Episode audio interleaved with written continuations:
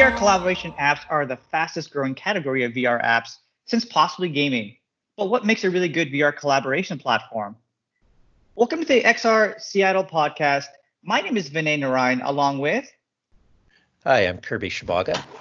Hi, I'm Nirav Desai. And today we're going to be looking at what are VR collaboration platforms and what makes them so compelling. As you can imagine, with COVID 19, we've seen more and more companies embrace collaboration platforms. In fact, according to Road to VR, there are over 34 VR collaboration tools on the market today. But what really makes a really good collaboration platform? But maybe more importantly, what is VR for collaboration? That's a good point, Vinay. I mean, um, you've seen uh, tremendous growth in uh, web conferencing solutions. Um, the limitation of hardware has made it. There's been a lot of interest in VR collaboration. However, full enterprise adoption has been difficult um, for a number of reasons. One is hardware accessibility, uh, but also I think the tools are still pretty rudimentary. We're feeling our way through that ecosystem. Yeah, so there's definitely times you know use cases when it's it's good to use. So, for example, at a conference uh, just a few days back, I went to the Microsoft Dev Days conference, and the keynote speech by Alex Kipman was done in AltspaceVR. And uh, you know, maybe we'll talk more details on that later. But I actually felt it was a pretty good experience uh, from an audience member point of view. So there are some tools and some use cases that may be useful to your business today. Definitely lots of opportunities. So Kirby, can we drill in a little bit more on that? I mean, what what do you think um, VR offers in collaboration over, say, a Zoom or a, a WebEx meeting? I guess a couple of things. One of them is just that you tend to be more focused uh, especially in VR because you have a headset on and you can't see the outside world. So it means you're not multitasking, reading emails, or you know trying to do work on the side. So you're more focused. And then even with low resolution, for me, I do get a sense of presence that I'm actually somewhere else. I see all these other avatars, even though they're mm-hmm. low resolution. I know that they're human, and it it does feel like I'm at that conference that's a great point. So I think that's one of the things that I think we all look for in a lot of these event spaces is a level of engagement and, and the sense of presence. And I think that's one of the things that VR really helps to differentiate itself, especially if you look at kind of the Zoom hangover where everyone's there, 2D, feels very unnatural. Uh, and most of the time, you're just doing one to many in terms of information share. Uh, the ability to share ideas, to collaborate, to even build relationships is very difficult, typical web conference style but the ability to move around to, to really be able to understand um, the individual and pull up assets and interact in a way that's much more intuitive is definitely one of those opportunities uh, for VR. Um, but Nirav, you've seen so many amazing tools out there. Uh, in fact, you're you're on the board of a company that's actually doing some amazing work in collaboration tools as well. Uh, what kind of makes you guys so successful in this space, and what do you guys think that you bring very different uh, into the market? Well, so I think it's productivity um, you know, there are 34 different platforms out there, and um, I'm not going to go into particular ones of what I like or don't like in, in, in particular companies. I love the presence. I love being able to be in a virtual meeting. I can't really see eye to eye, but there's enough there to get a sense of where they're looking. I could tell when someone looks off to space and they're deep in thought. I could tell when they're leaning back all these body language clues really help inform the conversation. And after a while, there's an initial phase where you're running around the room trying to understand the, the mechanics of the, the of the environment. Then people kind of settle in to like a seat or a location, and they start looking at each other's eyes, right? And that interaction never happens on um, a web conference. It's actually kind of odd if I sit there and stare into your eyes in a web conference. But in a VR environment, that feels very natural. The question, though, is how do you get productivity out of that? And I think that's still still kind of up for debate.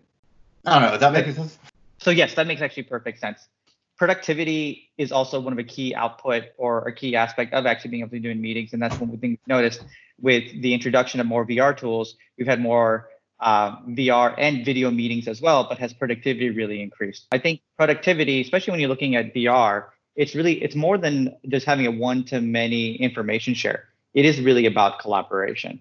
And the moment we can share ideas, the moment we can actually be looking at the same thing and identify that, uh, that's that is a very important aspect of productivity. So I think you know when you look at overall productivity tools, what makes VR collaboration tools very productive? And I think there's two parts to that.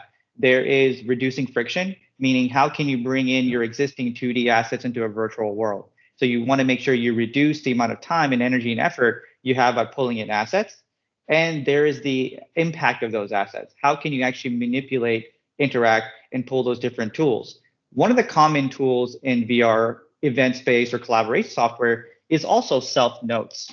That is a very mm-hmm. amazing aspect. Oftentimes, when you're looking at a presentation, a lecture, or even a meeting, there's notes to self, things you want to do, or you may also want to be able to look those things up. And the ability to actually go ahead and mute certain members or audience or moments, go ahead and actually write a note or something that's very actionable and rejoin the conversation, all without actually losing the sense of presence, is one of those almost like superpowers that you get by having a, a meeting in VR.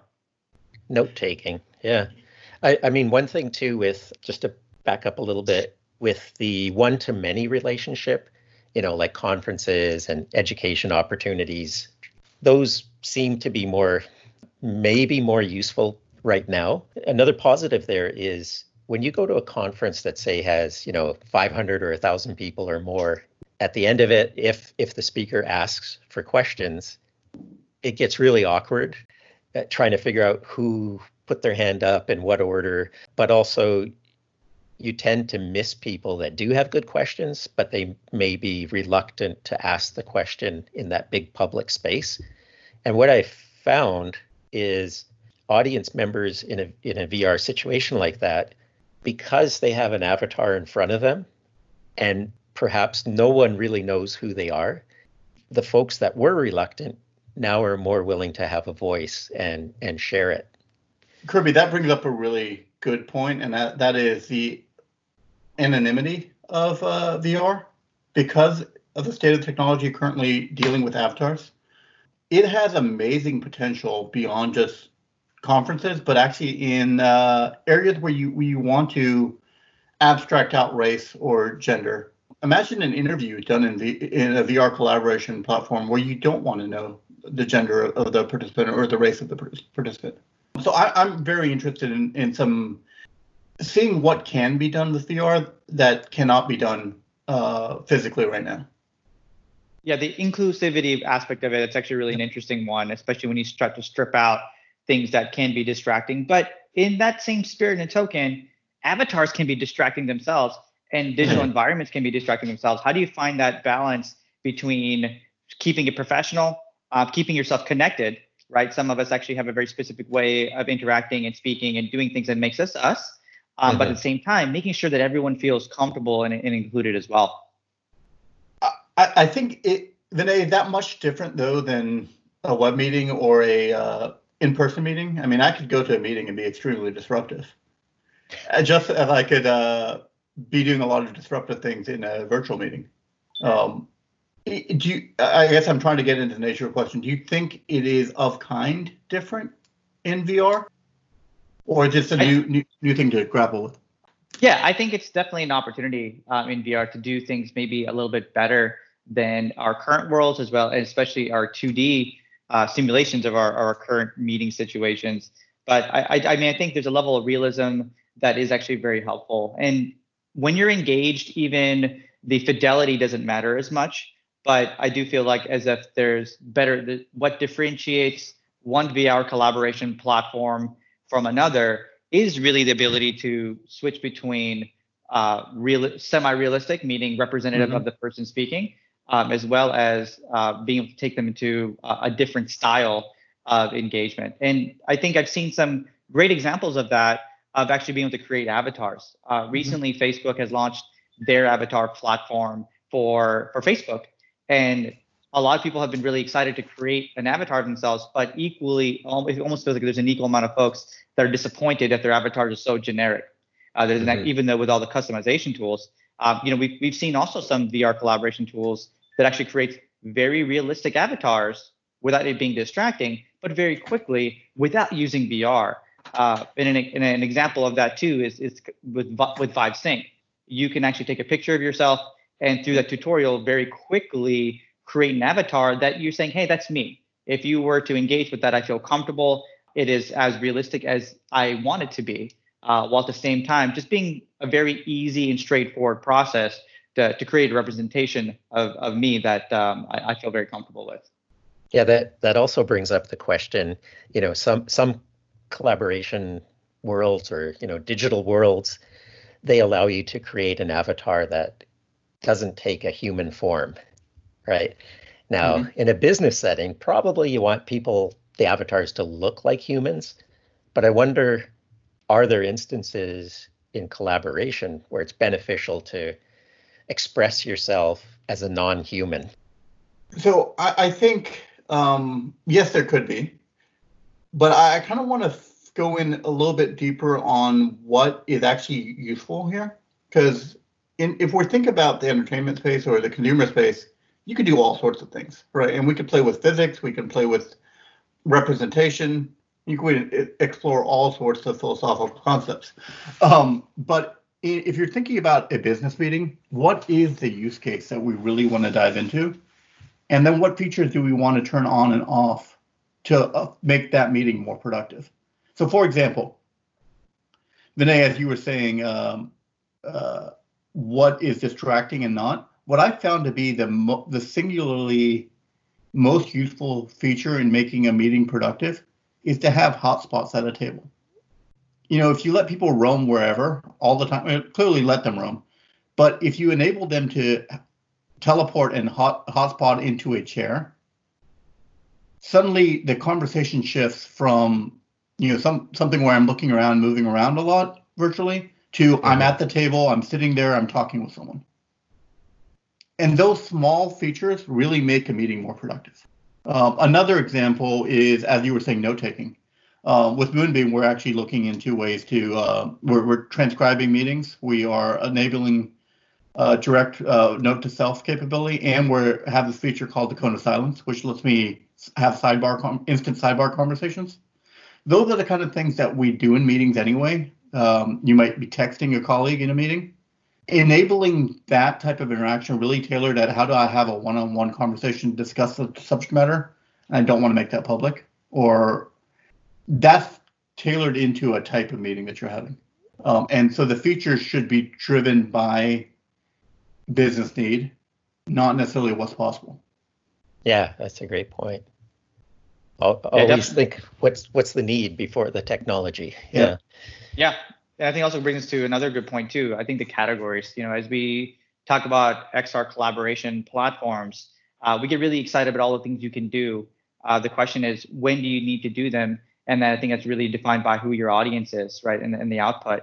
Uh, yeah. If you're doing this for multimedia entertainment purposes, there's a different set of tools and environments and best practices you want to implement, um, as well as a business and the in between right? We're seeing a, hmm. a blend between your professional business environments as well as uh, between your your personal environments where you're coming into meeting your your friends or your friends' friends or even other um, business development meetings now that maybe by happen chance or networks are expanding. So you're looking at these different tools um, is very critical in terms of the environment. So that's why the the platform is important the difference between an app and a platform is the ability for the extensibility of those tools, those environments. Yeah. Uh, and I think that that's going to be a really great opportunity. Um, I almost feel like there's enough discussion here to really kind of talk about two different areas the, the deep dives between the different XR collaboration verticals, right? Uh, as well as what are some of the tools, best practices as well. I agree. Um, so I like you, uh, verticals. I would say training is critical. It's huge, and, and uh, we've already seen amazing success in uh, VR and for training. But how do you make that training more interactive? How do you make it um, facilitate other types of training? And if particularly if you think about what's going on with ed, uh, educational institutions and universities, how do we enable VR to be part of that solution to make a um, a discussion uh, with your TA or what have you more more productive. Um, to be able to shift from a large seminar to a a, uh, a, a breakout room. Yeah, so that for me that also reminds me of the need to be able to create an an ad hoc place mm. to meet. And you know that's where I think something like WebXR becomes really important. Yeah. Uh, you just share a URL through your web browser. You can enter VR, and it's it's really quick. You know, like Mozilla Hubs, for mm-hmm. example. So a little off topic there, maybe from the sort of conference stuff, but it. I think for this to become more uh, more accessible, WebXR front ends at least will be important. Yeah, you know that's actually um, so I, am I'm I'm, I'm uh, giving a talk at at, at um, Foster School um, next week, um, and we were talking about VR collaboration in, in, marketing classroom. None of them, I imagine, from from profile data polling ahead of time, none of them have actually worked in VR. So Mozilla Hubs and the ability to just send out a URL ahead of time and get the, get them to get a sense of what it is is yeah. really powerful because frankly a lot of people don't even know what we're talking about. Yeah, I think bringing in best practices is important to make sure that we don't reinvent the wheel. Um, and, and Kirby, great example with WebXR because really reducing friction, the ability to start a meeting and join a meeting, that's imperative, right? So I think that as we look at, um, you know, maybe the question for us as a group is why do you think people have not yet tried VR collaboration tools, given the impact, the value, um, and, and just the opportunity that uh, this tool provides? Uh, Kirby, I'll start off with you. Yeah, I guess number one is a lot of people just haven't tried VR in general, or they don't have a headset. So, you know, until we get wider adoption, that's one of the uh, stumbling blocks, I guess. Yeah, very valid, very valid point. What about you, Nir? What do you think? Well, I, I think, um, I mean, I, I agree with Kirby's statement, the availability of the hardware, the availability of uh, experiencing to begin with. But secondly, I think the tools are still not there yet. I cannot take notes. I cannot uh, open up a spreadsheet or an email in a meeting. You know, I cannot. I'm isolating myself from productivity when I go into the into a meeting. So in order for it to actually be useful, we have to start engineering exactly what is needing for that needed for that for, for productivity in that meeting, and then it can be institution institutionalized into business processes. Otherwise, until then, it's really just a a fun thing to do. Yeah. So then, do um, you think then is this going to be a fad, or is this or is product VR collaboration tools here to stay? So I'll, I'll jump on that one. Um, I think it's here to stay. Uh, particularly with how one quick example is we're not going to have conferences for a little while. Um, we know that um, based on what's going on uh, globally. How do you have that productive serendipitous meeting that you might have with someone you meet at a conference or reconnect with at a conference, where you can just quickly brainstorm out an idea of potential partnership or collaboration or just a, a new initiative? That happens all the time at conferences. There's no way to replicate that right now. 2D conferencing solutions aren't doing that. You really need a 3D solution to be able to do that. And I think people are going to, the more we isolate, the more we're going to feel that need. Yeah. And actually, just to add on to that, um, not just conferences, but meetups, right? Mm-hmm. Meetups are extremely popular.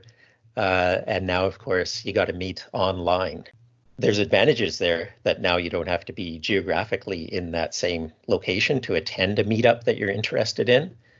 You know, I've attended a few meetups in in VR.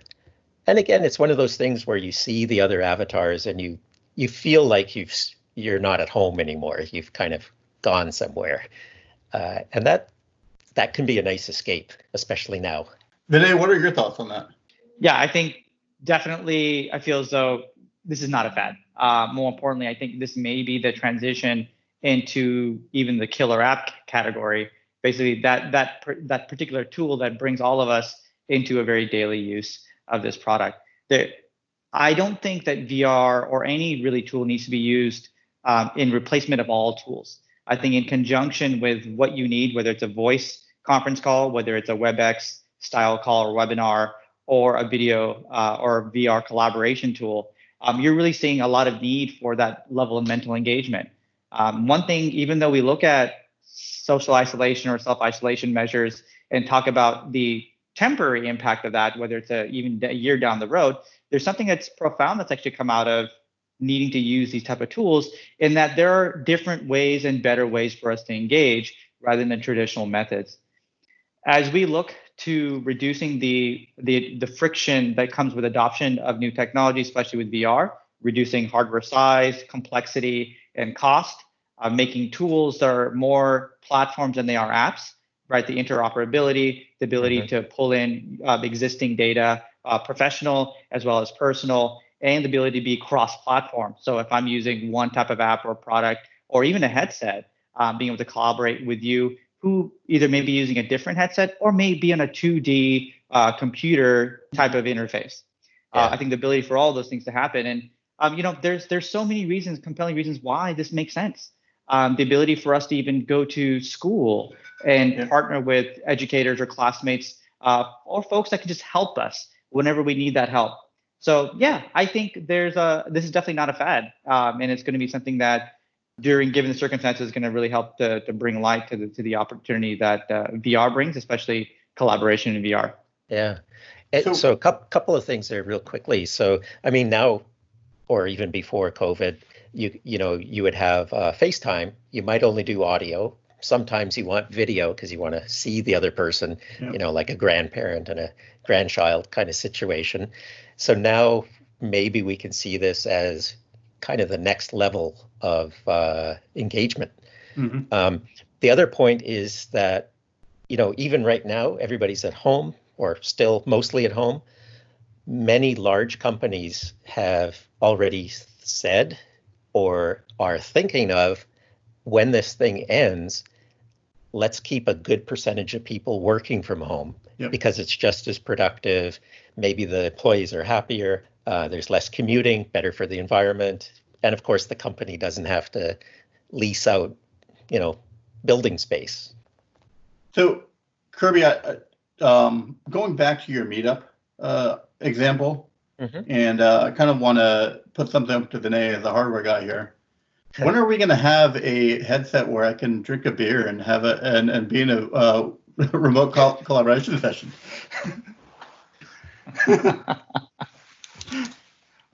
I well, mean, I'm I don't, spilling coffee all over myself. yes, coffee. Yes, when can you have coffee and be in a collaboration session? yes, that's. I think. Uh, yeah, that's going to be the intersection of when you know VR is here for everyone. Actually, another thought that just popped into my mind. Uh, you know, yes, this is going to stay. It's going to grow. There's going to be consolidation. All of that. All of that kind of stuff. But I think we'll know that it's here to stay when it's sort of like Twitter, where you have a have a handle, and that oh, yeah. becomes universal. Excellent. Great. No, I mean, amazing discussion, guys. Um, anything else to leave the audience with uh, as we wrap this uh, this podcast up? I would say watch the space. There are again, you mentioned the Road to VR um, com- uh, report that there's 34 companies in the space. This is moving fast, and there's some amazing new developments. So um, we're yeah. learning how to navigate the space, and it's it's moving quickly. And I would encourage uh, folks that haven't experienced one of these platforms to go ahead and try it. Um, even if you don't have a heads, headset currently, a lot of them do offer a desktop experience, and you can sort of get used to some of the tools and capabilities. Definitely. Yeah, and there's a lot of different XR collaboration platforms out in the market. And if you're thinking about even building one, don't be intimidated by it the marketplace and the opportunity is big enough for all of us to collaborate together to share those best practices. All right, awesome. Indeed. Well, thanks for joining us today. Uh, tune in again when we actually talk about more XR collaboration platforms. We'll go deeper into the industry best practices, industry verticals, and how you can get more involved with XR collaboration. Thanks for tuning in to the XR Seattle podcast or XR SEA pod and follow us more for great discussions on XR. All right, we'll see you soon. All right, thank guys.